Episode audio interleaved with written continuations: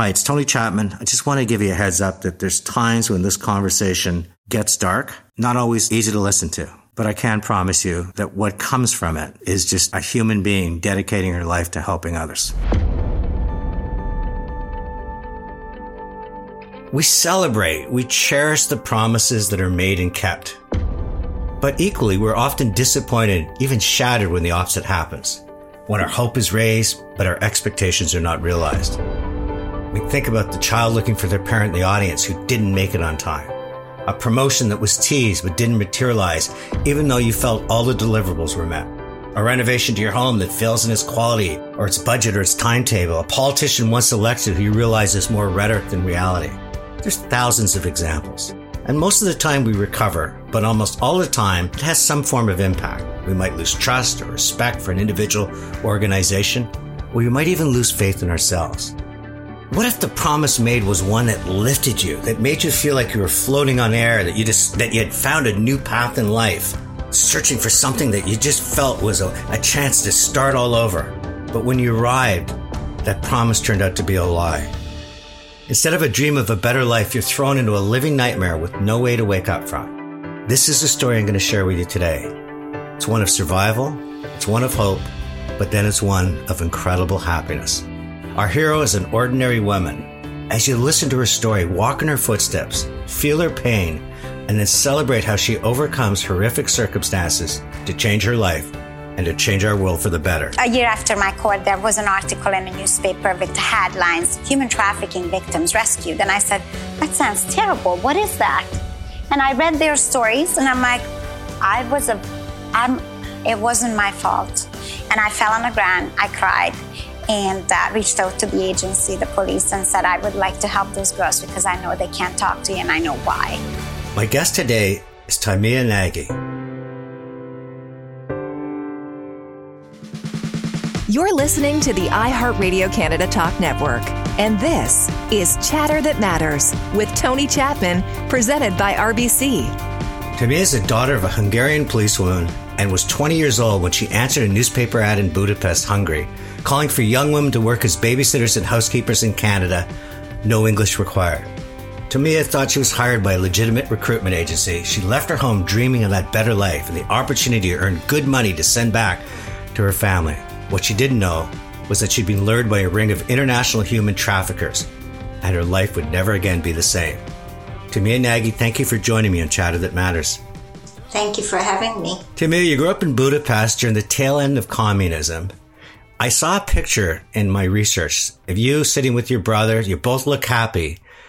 But in this case, not every picture tells a thousand words. Life wasn't always happy, was it for you back then?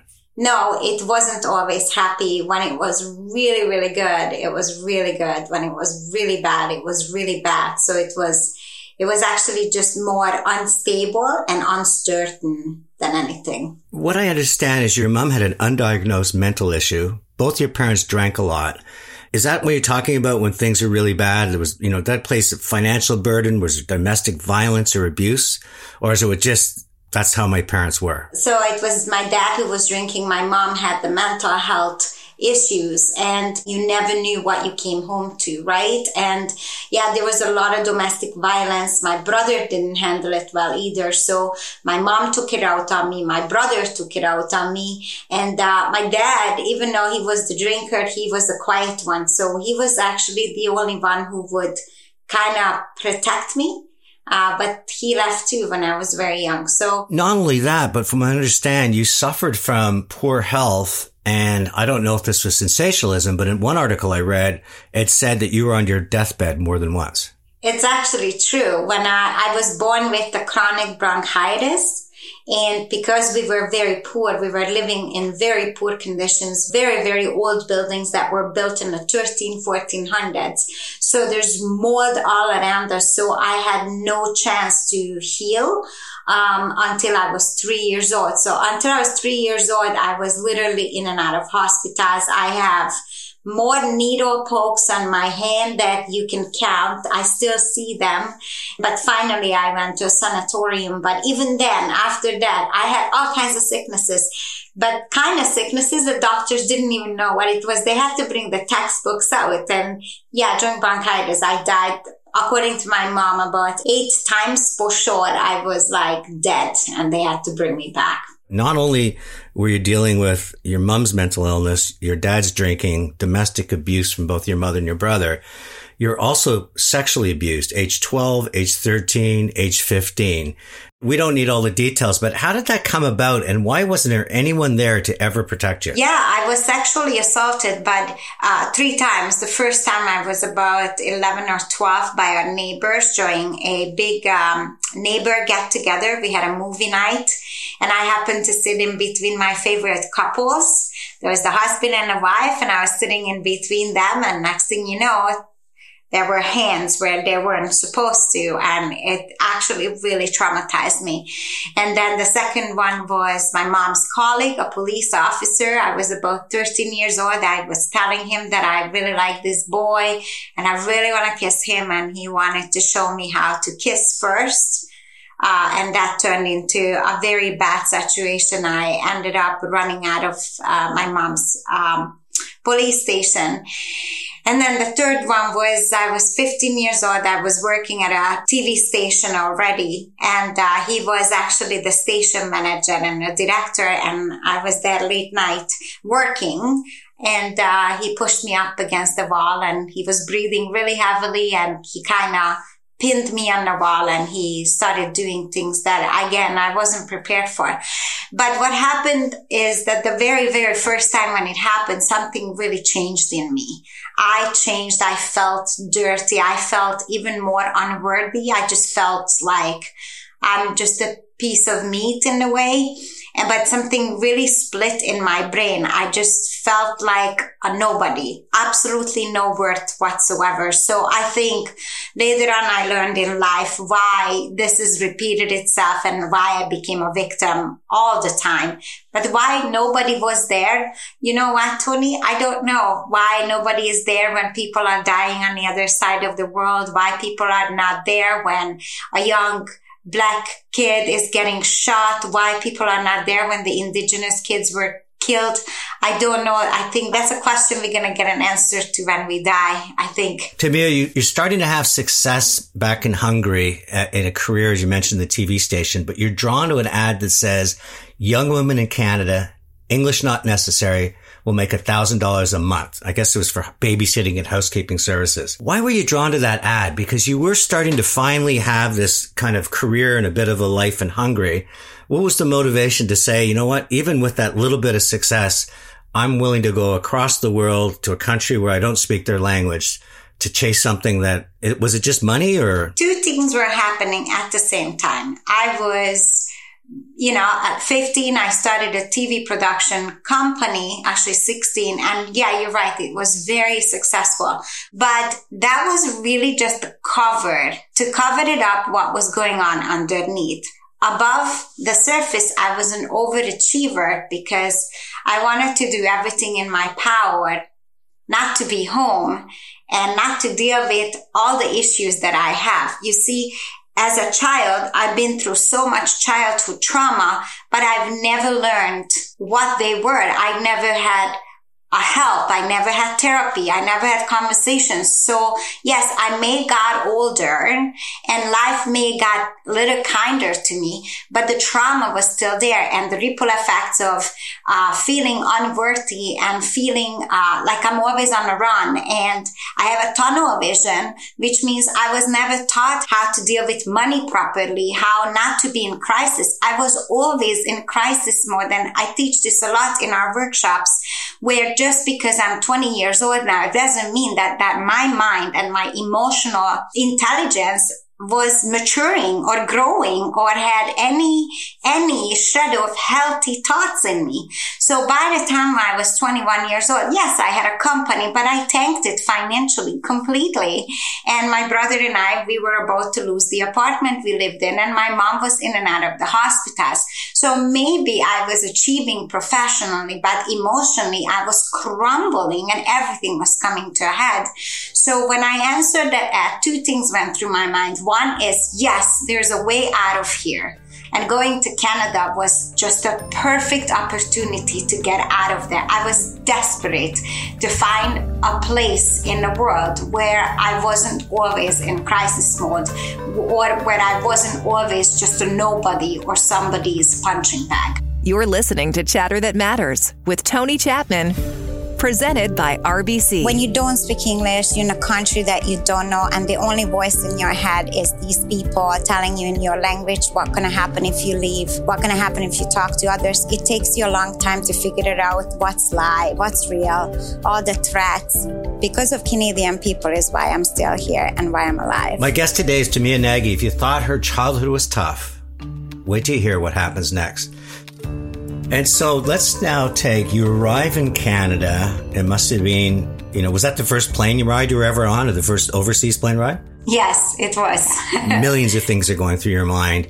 You get off the plane and what happens? Who meets you and, and how does this whole world even become worse for you? Yeah. So the first thing is, first of all, when I'm on a flight, I'm like looking out the window and I'm dreaming big. I mean, big, Tony, like life is going to get better and, you know, I'm going to find my place and I'm going to have a beautiful home and everything is going to be amazing. Not in Canada, but I come to Canada, I see the world, we'll make the money we need, we'll go home and everything is just going to be amazing after this.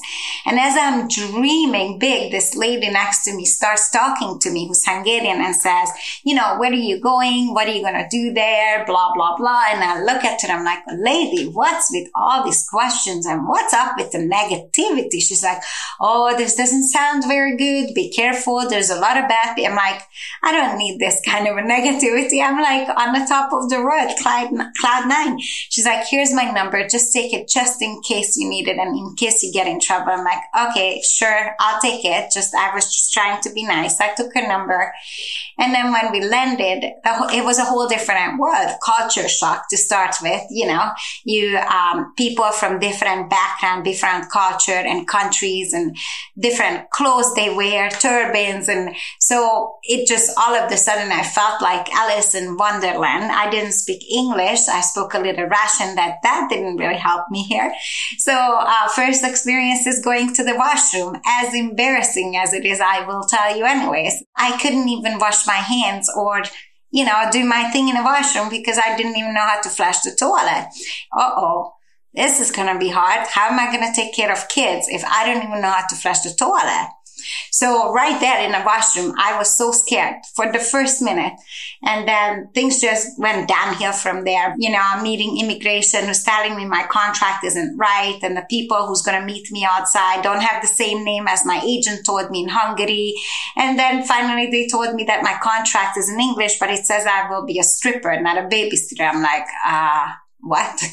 so yeah, it was a big shock, but this is what people don't really want to hear. As scared as I was because of how bad my life was in Hungary and how suffocated I felt, even though I got into that vehicle knowing that something really bad is going to happen to me when I got into my trafficker's car at the airport, at the very same time, Tony, I was breathing air like I never breathed before. I soon as I landed in Canada and got out of the airport, yes, I was terrified, no doubt. But at the same time, deep inside, I was so excited. I felt like for the first time, I actually came alive. I was so far from everything that held me back and hold me down and put me down that I thought that no matter what's going to happen to me, I'm going to have to fight. Did you know though that you were heading into as a contract said in English to become a stripper versus a babysitter, or you just you were still confused what everything that was going on? I was still really, really confused.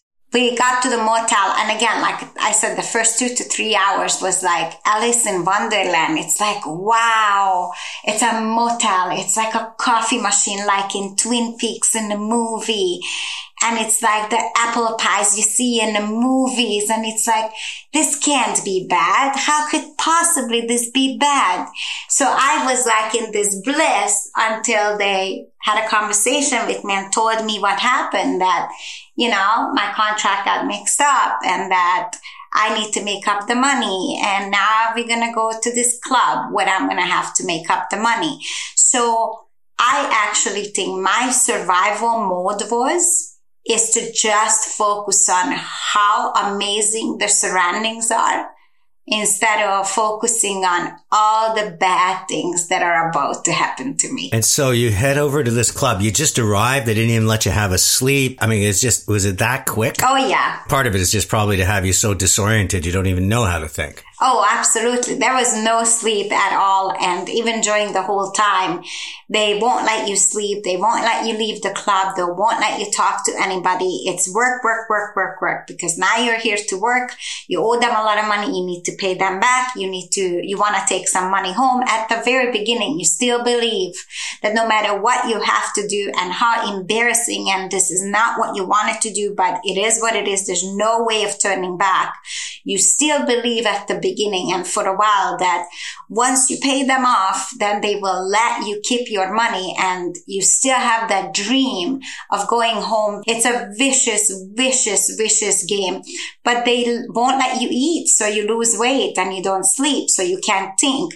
Eventually the threats are coming that they're going to kill your family. They're going to tell everybody in Hungary that you're just a hooker and you're a prostitute and you're drug addict and that your life is kind of done. Like you have nowhere to go to. You have nothing to go home to if you don't do what they tell you to do. A lot of people in this circumstance, as a man, manner of coping, become drug addicts. You know, the abuser's greatest weapon is the victim becomes more passive. They lose self-esteem. They feel they deserve this.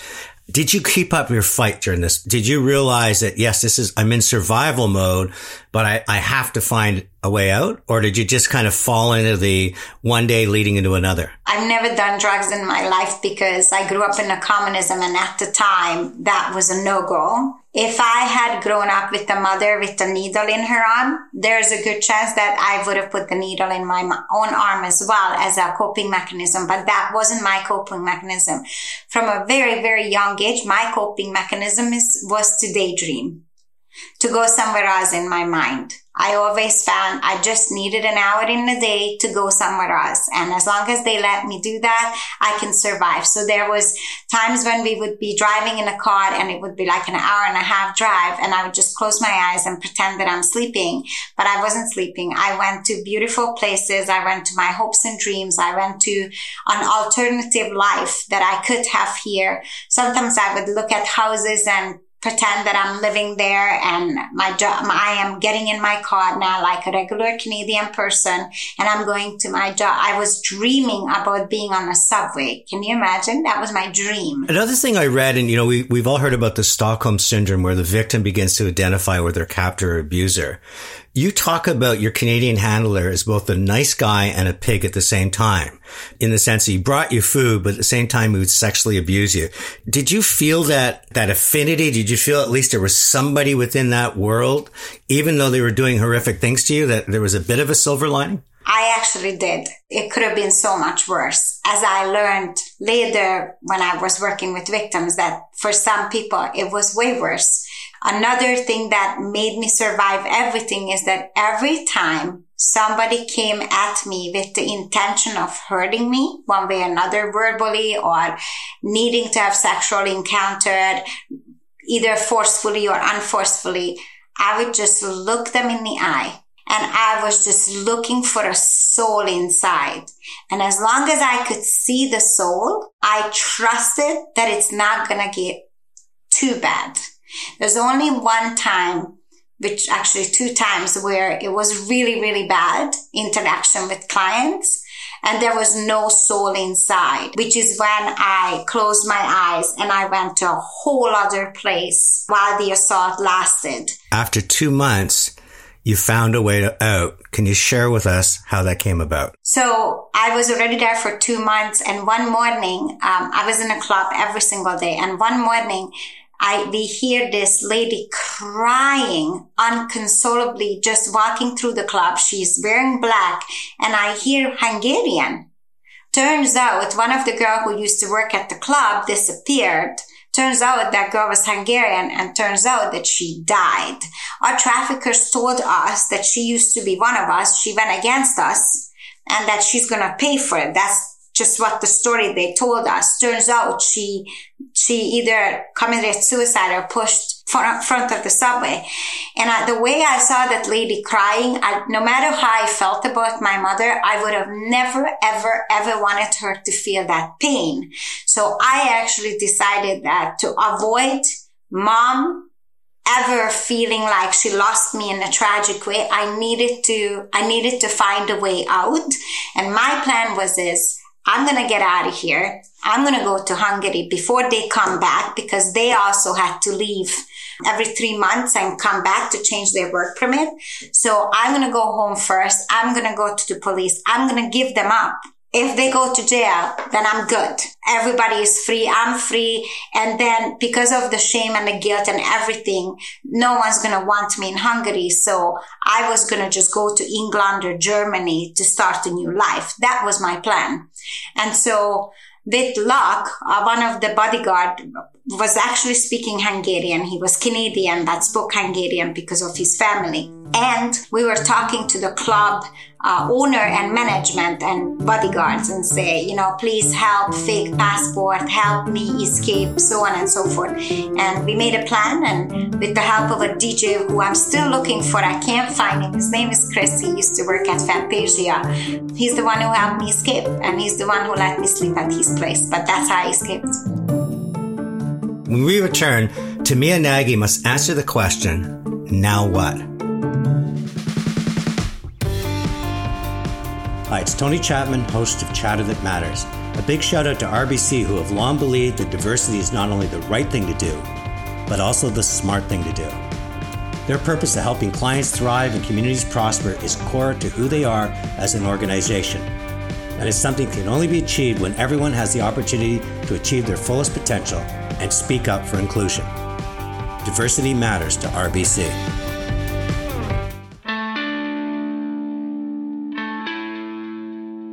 You're listening to Chatter That Matters with Tony Chapman, presented by RBC. How did you feel knowing that there were people that finally believed in you and were there to help you? I felt grateful. I felt inspired. I felt seen. I felt heard. And I felt like I actually matter. That's when I kind of had this mission that even though I have to leave, somehow I need to come back and give back. I just felt very, very grateful. Very grateful. My guest today is a hero for all she's doing to eradicate sex trafficking, working with both victims and law enforcement agencies. Timea Nagy. So, when did you come back to Canada after the escape? How long was it before you came back to the country? Yeah, so I went back to Hungary. I went to the police. It really didn't go the way I thought it would. The police didn't believe me at the time, the airport police, and they also put me in a different building. And the day I arrived, they didn't interrogate me, they actually raped me.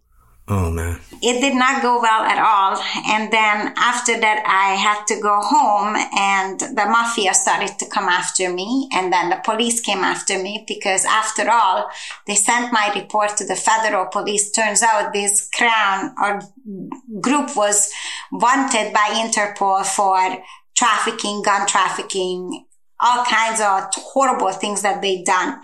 And so now they actually believe me and now they wanted my testimony. But now it was kind of too late because now the mafia was really after me. So the police told me that if I don't testify, they're going to put me in jail because I came home with the fake passport.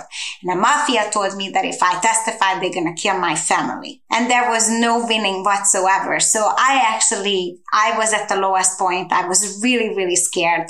And by the grace of God or whatever the listeners call that source energy that's looking after us in times of need, I was able to actually, I had to escape from Hungary. I left everything behind. And the only country that I knew that I already had some experience in how to be was Canada. And I had one friend here, one of the dancer girl, and she helped me to come back. So when I finally arrived in Canada, I prayed the whole time coming back, A, for immigration to let me in, not to turn me around because I'm done. I, I will die. They will kill me or I'll kill myself. My life will end. And the other thing I said, if you let me in Canada, I will be so grateful for the chance you're going to give me to have another life here that I will give back. I will be the best volunteer. I clean the streets. I help the ladies. I'll volunteer. I give back as long as I can. So I came in and immigration actually let me in on a visitor's visa. And eventually I worked my way through the immigration system and I, I got a protected uh, landed status. But what's interesting is that 10 years later, when I started my organization and I really started volunteering and fulfilling my promise, I got a volunteers, uh, Prime Minister Volunteers Award by Stephen Harper. So when Stephen Harper called me up and said to me and Aggie, and I went and accepted the volunteer award by the Prime Minister, he asked me what, what's going through your mind. And I just said to him, you have no idea. But inside I said, thank you so much, God is this mean we are even Stephen or you know it was incredible. It was just incredible. You know you took that 10 years that you talked about where you start you formed your organization. For a while you were reluctant to tell your story and then you didn't just tell it, you shared it through a Salvation Army campaign called The Truth Isn't Sexy. The truth is, I've never done anything intentionally. So when I first shared my story, it was actually behind closed doors because I saw news on the television about victims found in North York by Toronto police. And these were Russian victims who were held in apartments. So when I saw the news, I actually called my police officer who rescued me from Toronto police. And I said, how can I help? These victims not going to talk, as you know. So the officer said, you can't, you can't help this investigation, but why don't you share your story with the investigators or maybe with them how to talk to these victims? That didn't really happen, but then another case happened and it was York Regional Police at the time. And we knew the chief there and the chief said, go ahead and meet the investigators behind the scenes. So I met the two investigators of that case that I saw on the news. Same thing. Victim doesn't want to talk. I had no idea that I'm going to become a public speaker. I had no idea that I'm going to be a poster child. I definitely didn't know I'm going to become a face of human trafficking in Canada. None of that was my intention. My intention was to work with police behind the scenes. But as my story got around in police stations, RCMP called me. He, RCMP found out and RCMP was the one who invited me uh, on, a, on a tour in Canada to, to train law enforcement, which is how Salvation Army found me. How did the organization begin? And did you ever imagine that it would have the impact it's had on so many lives? And in terms of policy with the government and in terms of how law enforcement really have come to terms with just how serious this problem is? I was already assisting law enforcement behind the scenes with my little car and from donations that I would get every Sunday when I would go to churches and talk about this. Uh, during the week, I had a job. I was working at a shelter as a relief worker. And so I already started learning about what victim services is. I went to Toronto Police Victim Services training. I took eight weeks training. I took a lot of volunteer training to understand how to actually assist victims systems properly without harming them any further. And then I added my own kind of knowledge. What would I needed at the time as a victim? And I really found so much passion about like helping the survivor at the worst time of their life because I really wish that somebody would have been there for me. So that was basically the, the, the, um, the thought process and that's where I was at emotionally at the time.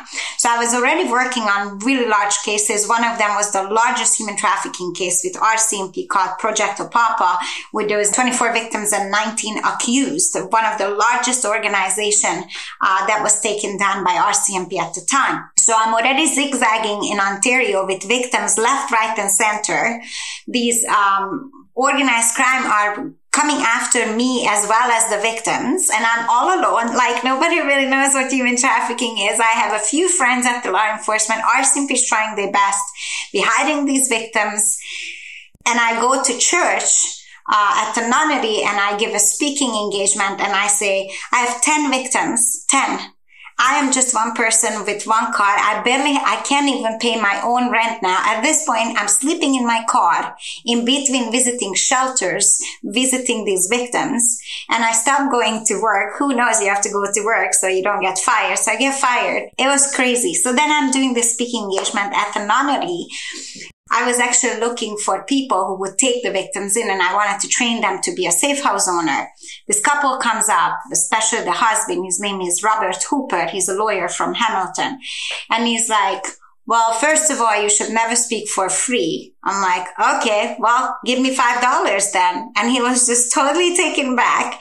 So he gives me $5. I'm like, well, that was easy. Is there more where that came from? And he's like, come to my office on Monday and we'll talk. I'm like, in my head, I'm like, don't tell me what to do. I, I don't know you. I'm not coming to your office. I don't know who you are, but we're just joking. I already felt this very like lots of fun kind of father figure energy. So I showed up at his office and he put down an envelope and he said, in your presentation, you said you in $3,000 debt. I said, yeah. He goes, there's the $3,000. Pay off your phone so the victims can call you. And I said, what? He's like, yeah. And another thing is I would love to help you to put an organization together because what you're doing is charity work and you should get support for that. And I looked at him. I had no idea what he was talking about, but he said he knows how to put organizations together and he wants to help me. So from that moment on, he became the chair of Walk With Me. I named the organization. He got a board of directors. We got an office and we became official in two months. And within one year, we raised $230,000 donations. And within one year, we went serving two police agencies to 40. Within one year, we went to serve 10 victims to 102. And it just grew so fast, unfortunately, there were so many victims and we were the first one in Ontario and Canada to do this kind of work that we ran out of money so fast. And at the time, governments, nobody really supported that, but we've done so much work and I have zero regrets. Even though we had to close, I still think what we did was important at the time. So since then, I mean, you wrote a book, Out of the Shadows. You're still getting involved with policy and such. What are you doing today to continue to honor that promise you made the second time when you came to Canada and said, if they let me in, I am going to be a citizen. I mean, you never dreamed as big as you became, but I'm going to be a citizen. You said sweeping streets. In this case, helping so many others. Well, believe it or not, I'm learning how to be an entrepreneur now and to find my own ways to find revenues different revenue streams from education, teaching, various different entrepreneur um,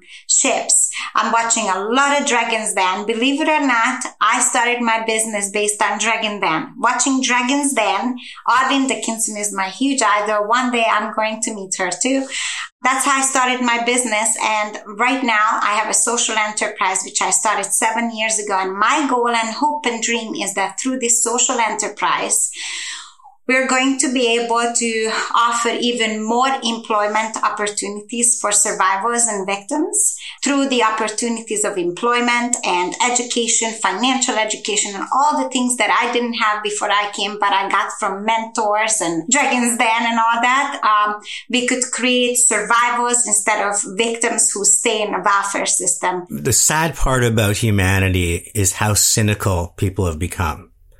What do you say to your critics who would say, well, now it's all about you versus a foundation or you've dramatized your life to set up yourself for success. What do you say to people like that? That's interesting. I spent the first 14, 13 years of my career worrying about what people are going to think literally the last year I started not caring anything about what anybody thinks because I'm not here to explain myself to anybody, especially to the very society that is so broken that's allowing these things to happen. So if the society have questions about, you know, my integrity or why I'm doing this or what is this really all about, that's just sad. That's and I don't have time to talk about it. If we want to talk about hope and and positivity and how can we make the world better place together, I'm all for it. You're listening to Chatter That Matters with Tony Chapman, presented by RBC. I have really good days and I have really bad days, but I always just look forward to the good days. And I'm just super lucky to be here in Canada and have the, my new Canadian family who's taking care of me through those bad days. Today I'm speaking to Timea Nagy.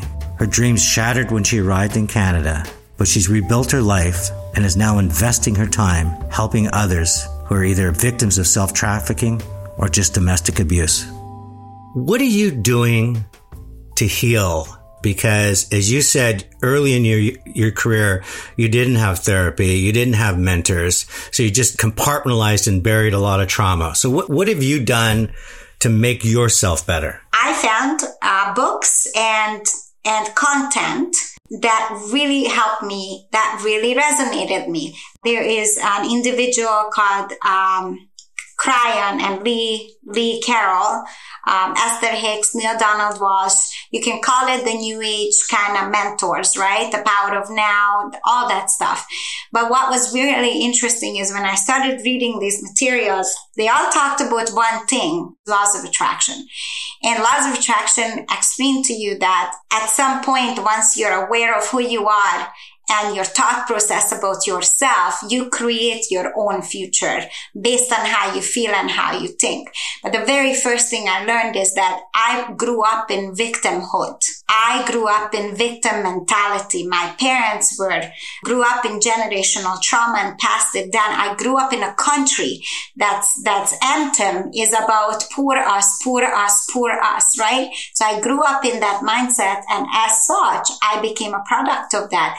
I actually thought I'm a victim. Every single thing. I'm a victim because this guy pushed me on the street. I'm a victim because I just got robbed. I'm always a victim. Always bad things happen to me. And so when I understood for the first time that I actually have control over my life, I just have to really control my thoughts and feelings. That's when my life changed. And the very first thing I have to do is to take responsibility, not for what happened to me, but for how I think about life take responsibility for my mindset. And when I did that, everything changed and is changing ever since. I want to ask you one more question. If it's too personal, you don't have to answer, but can you, I know you're married, but how can you truly love and trust someone given how many times humanity has abused that trust with you? I was always misused as a child, but deep inside, there was always this voice, this feeling that I'm not alone and I just need to get through it. I learned it at a very, very early age. And the truth is, I always had here and there people coming and going in and out of my life who showed me some kind of a love. So it wasn't all bad and there was love and I always hoped and dreamed that one day I will find the love that I'm looking for. I can find and anybody can really find love. I am living the dream when it comes to a relationship. I live in the most harmonic, uh, marriage. He is beautiful. He loves me. I am healthy. We have a great life in every possible way you can think of. But that's because 10, 11, 12 years ago, I decided to love myself. I needed to love myself and accept myself. And this is how I was able to let this person in. I don't believe that the circumstances defined you. I don't believe that your past defined you. I believe that your mindset and your thinking process has everything to do with how you can find love and trust. And so if you choose not to trust, you'll never find what you're looking, looking for. So my final question, standing where you are today with everything that's happened to you, good and evil, do you feel it all happened for a reason that you had to go through this pain and suffering and tragedy so that you could be a force of positive change to help others? I always thought that I am going to be a voice for change. I always felt the need to stand up for others. I think it would have happened one way or another. I think unfortunately it was meant to be for me to walk through this. Otherwise, people wouldn't listen to me today. As painful and as it horrible as it was, if I had to go back and make a choice to do it all over again, knowing where I'll be later and how many people I would be able to work with, I would do exactly the same thing. I would get on that freaking plane, just close my eyes for the next 14 years and say, it's gonna be okay. Timea Nagy, it's been so beautiful to have you on the show. And I always end with my three takeaways. And the first one is, is much cement that was poured on you through much of the early part of your life, including a mother that always said you won't make anything of yourself and that negativity and the abuse and such, you always found an angel that let you daydream and let you find that silver lining in a cloud that let you close your eyes and escape and imagine a better place. And I think that is just a wonderful lesson in life for all of us is the ability to have the power to think more positive thoughts. The second thing I want to, that really struck me is the law of attraction and it's worked for you good and bad. But I think the good that came about you looking in people's eyes for their souls and knowing that if you could find their soul, no matter how bad it might be for a moment, it wouldn't be forever. I think is another powerful lesson in life for us to realize that there's so much good out there, but sometimes we have to look really hard for it. And the third thing is I just love your honesty. I mean, you are unapologetic, talking about who you are, talking about what you've done, talking about some of the lessons you learned on along the way. That honesty and that transparency combined with everything else that we've learned about you today is why you truly have been given this calling and why you've done so much good to hopefully get us to a point in the world where there's few Timea Nagys that are, you know, swept up in a dream and thrown into a living nightmare. So for all of that and more, I am so touched that you joined me on Chatter That Matters. Thank you. Thank you so much for having me and thank you for that incredible um, closing thoughts. I appreciate it. Joining me now is Caroline Tutakiewicz one of Canada's 100 most powerful women, board director, keynote speaker, and her full time job is senior director of fraud and security risk oversight. Caroline, welcome to a Chatter That Matters. Thank you. I'm happy to be here. Now, I would love to talk about your full time job, fraud and security risk, but I actually, as I was reading your resume, saw how involved you are in the non for profit sector. You're at Sherbourne Health, you've done a lot with Pride, and you have a personal connection to my guest, Timea uh, Nagy. How do you find so much time to do all of this and still become one of Canada's 100 most powerful women? It's a very fair question, but to be perfectly frank with you, I'm uh, I'm not the greatest at time management, but truly none of these things happen in isolation from from one another. So I've supported the Associated Youth Services for 12 years. I'm on my second term with Sherbourne Health my fifth year with Pride, and my third year with the Survivor Inclusion Initiative.